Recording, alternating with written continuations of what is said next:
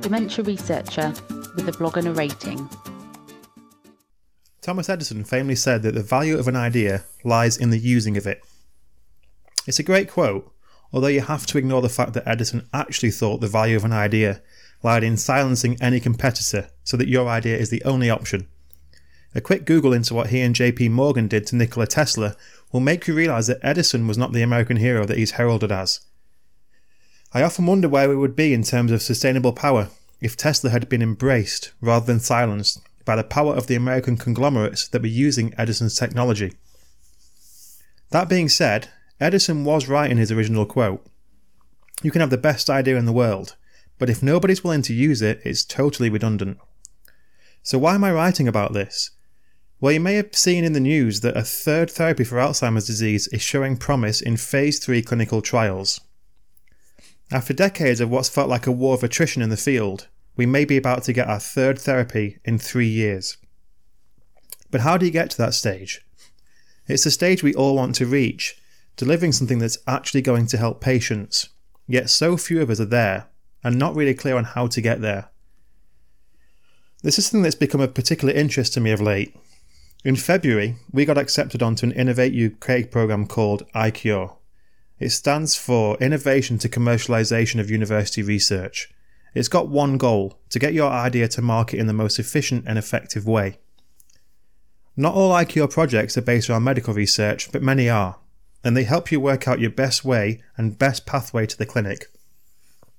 It's been a really exciting and interesting journey, and I'd urge you to keep an eye on the YouTube page if you want to know more. We should be posting a few shorts about the journey I've been on with my team. So, what have I learned? Well, it's basically that Edison quote We've all got ideas, but how many of us really know how they would be implemented outside of our lab experiments? I certainly didn't until very recently. It turns out working how how your idea will be implemented is a lot more complicated than this idea could help patients X cope with Y. It becomes even more complex when you consider that many ideas actually have zero applications in the spaces they were designed for. Now, with something like an Alzheimer's drug, this is probably not the case. You target a specific biological pathway and do in vitro tests. If you see promise, then you go in vivo and do preclinical testing. Then it's clinical trials. Simple, right? Wrong. Before you get there, you've got to take a number of steps. You need to speak to regulators about what you've found so far. Regulation is an incredibly complex procedure. Do you have a medicine? Is it a medical device? How does it work? How long will it stay in the body? What are your claims? So many questions you need to answer, and you will need help with them. This is where someone like a technology transfer officer comes in. On top of that, you need to raise a hell of a lot of capital to fund a clinical trial. So you better be as sure as possible before you get there that you've got something real. You may have noticed that the latest breakthrough has come from Eli Lilly and not a university.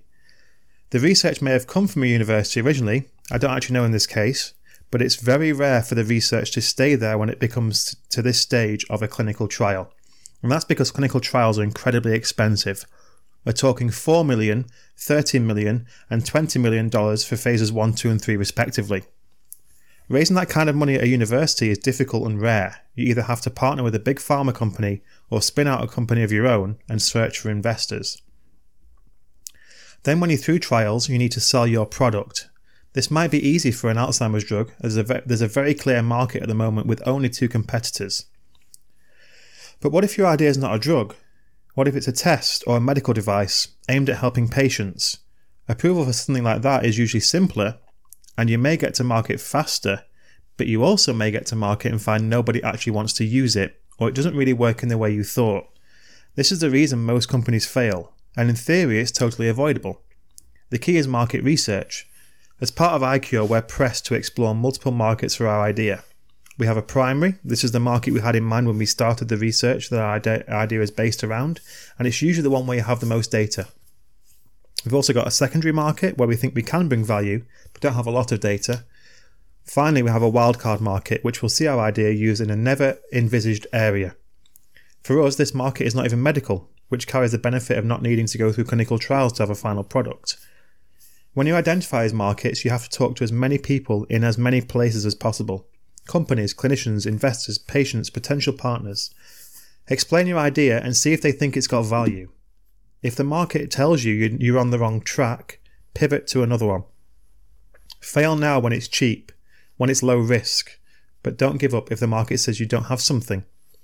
How many times have researchers given up on an idea because it didn't work as planned? And how many more useful clinical products would we have if they simply pivoted to exploring a different application of the idea? It's very rare for an idea to have no applications, but many don't find their application because they've abandoned it too early. It's a, it's a long, labour intensive road to get something from the lab to the bedside of the patient. Worthwhile ventures are rarely easy going, but I can honestly say from my experience, exploring that pathway is incredibly exciting and stimulating. We work day after day doing experiments, writing papers, writing grants, and often wonder is this actually going to help anyone or is it just a nice idea? Put that question front and centre when you think and speak about your work. If you have the focus of clinical applications and start talking to the people that can help you get there, you greatly increase your chances of making the progress you want. And don't be afraid to fail, especially when the failure is cheap. The value of an idea lies in the implementation of it. Make sure you're implementing it in the right places for the best chance of success for you and the patients who need it. Thank you for listening. Join the Dementia Research bloggers and share your own views.